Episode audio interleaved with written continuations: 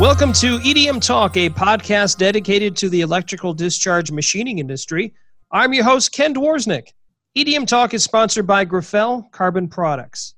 Today's episode of EDM Talk, we are joined by Entegris Poco Materials EDM application specialist, Rob Fothergill. Rob is going to discuss an article written by Jerry Mercer titled EDM Effect on Surface Integrity. Rob will talk about the highlights of the article and also give more details on some of the article topics. Rob, first of all, thanks for joining us today. Really appreciate it.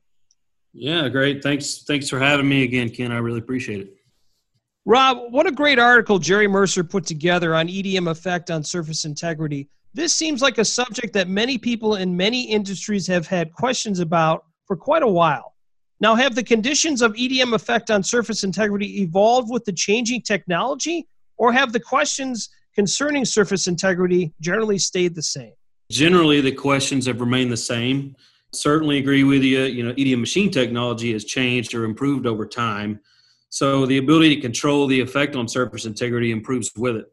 Not only do our operators have the ability to fine tune their EDM settings and get a better result, but they're also their ability to examine what those results are has drastically improved as well. So all that being said, the primary factors in the EDM process that drive effect on surface integrity, which are voltage, amperage, and on time, those haven't changed. So uh, it's really just our ability to control them more effectively.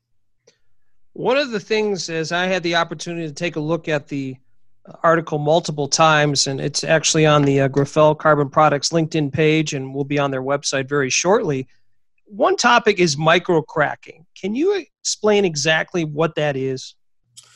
Sure. So microcracks are flaws that exist within the altered metal zone or heat affected zone and they're present inside that EDM cavity. So it's basically the result of the thermal stress that's created during the on phase of the EDM process. So that's when the amperage is being applied. There's a few factors that can affect the microcracking. Primarily, the biggest one is going to be what your EDM parameters are, but it could also be related to what workpiece you're using. And I think we'll cover that here in a little bit. As a follow up question for that, can microcracking be eliminated?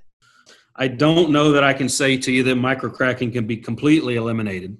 But what I will say is it can be drastically reduced, maybe even to the point that it becomes difficult to detect. You can reduce it by making changes to, to your EDM program. So, again, that comes with technology and it comes with understanding what your settings are. You know, I think Jerry mentioned in the article, it's pretty safe to say microcracking is going to be as large or as small as the intensity of the spark. And that's what's driven by your primary EDM parameters. How does the workpiece affect this entire process that's been talked about? In any EDM application, when we look at how we approach different work metals with sinker EDM, we're going to look at three factors. So those factors are going to be what the elemental makeup of that material is, what is the melting point, and what is the thermal conductivity. So specific to surface integrity, Thermal conductivity of the workpiece material will have the biggest impact on the depth of your heat affected zone, and that's where those cracks exist. As an example, in materials with higher thermal conductivity, the EDM cavity will have a thinner heat affected zone because that energy is getting dissipated more quickly through the material. So a good example of that's going to be a material like a copper alloy, like a mold max material. And you know the opposite is true for those that have low thermal conductivity. So that good example of that is going to be tool steel. And the reason for that is because the intensity of that spark does not dissipate as quickly. So what results is a larger heat affected zone and, and perhaps a little bit more opportunity for microcracking. What specifically is the difference between surface finish and surface integrity? Really, that can be a little bit more challenging to explain than you might think. At a high level, I would say the answer is surface finish is the measured deviation of the material at the surface.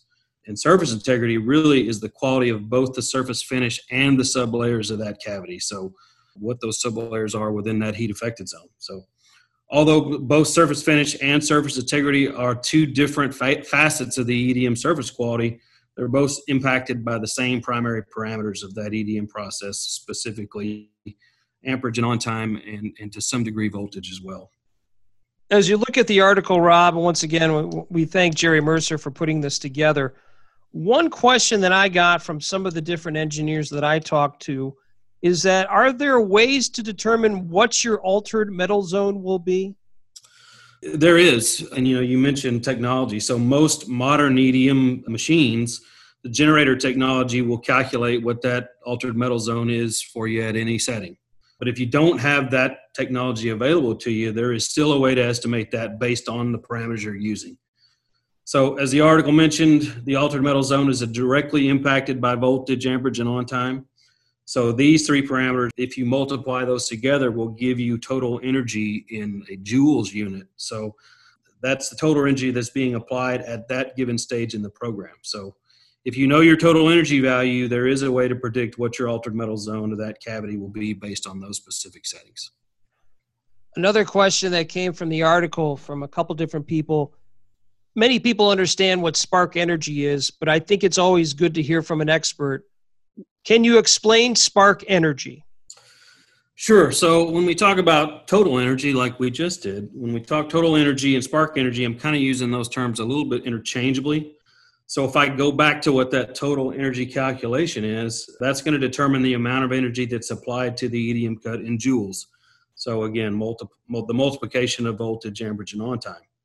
So assuming that the same electrode material and the same workpiece material being used, you can make proportional changes to those parameters to target a specific performance improvement. So an example of that would be if I increase my amperage and lower my on time, I should see an improvement in speed. Or if I lowered my amperage and increased my on time, I should see an improvement in my EDM wear results. So as long as my total energy value remains the same, my surface integrity, my surface finish, and my overburn, overburn should remain the same. So that's really what we're referring to when we talk about controlling spark energy. That's that's really what we're driving at. Rob, I know following this podcast as well as the article, uh, which is once again very well written, people will probably have some additional questions. What is the best way for people to contact yourself or anyone else at Entegris Poco Materials?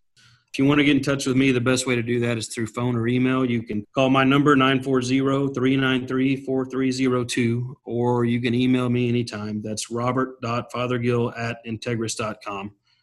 Or you can also contact us through our website. That's www.poco.entegris.com. So this is a little bit more of a challenging topic, and we certainly welcome the opportunity to, to help anybody through it. Rob, we appreciate it. Now, recently, Entegris Poco Materials had a webinar with the title One Spark at a Time on September 15th earlier this year. Mark Sanders, another EDM application specialist, was the host. Is Entegris looking to host more of these type of webinars? First, let me say Mark did a great job explaining the thermoelectrical model in that in our first ever EDM applications webinar. You know, we are looking to continue and put on some additional webinars, and we've actually been discussing topics, including uh, the spark energy topic that we spoke about earlier. So, we don't have any dates set yet, but we we are working on getting some of that together, and we'll be putting out additional information as soon as we can. So, stay tuned. Rob, once again, thanks for taking the time with us today. As always, we appreciate your expertise and the great way you explain everything, and we look forward to having you on once again. Yeah, thank you, Ken. Always a pleasure. You've been listening to EDM Talk, sponsored by Graphel Carbon Products. Please go to graphel.com backslash blog for previous episodes. You can also find EDM Talk on seven different podcast platforms, including Apple Podcast, Google Podcasts, and Spotify. Thanks for listening to EDM Talk. Have a great week.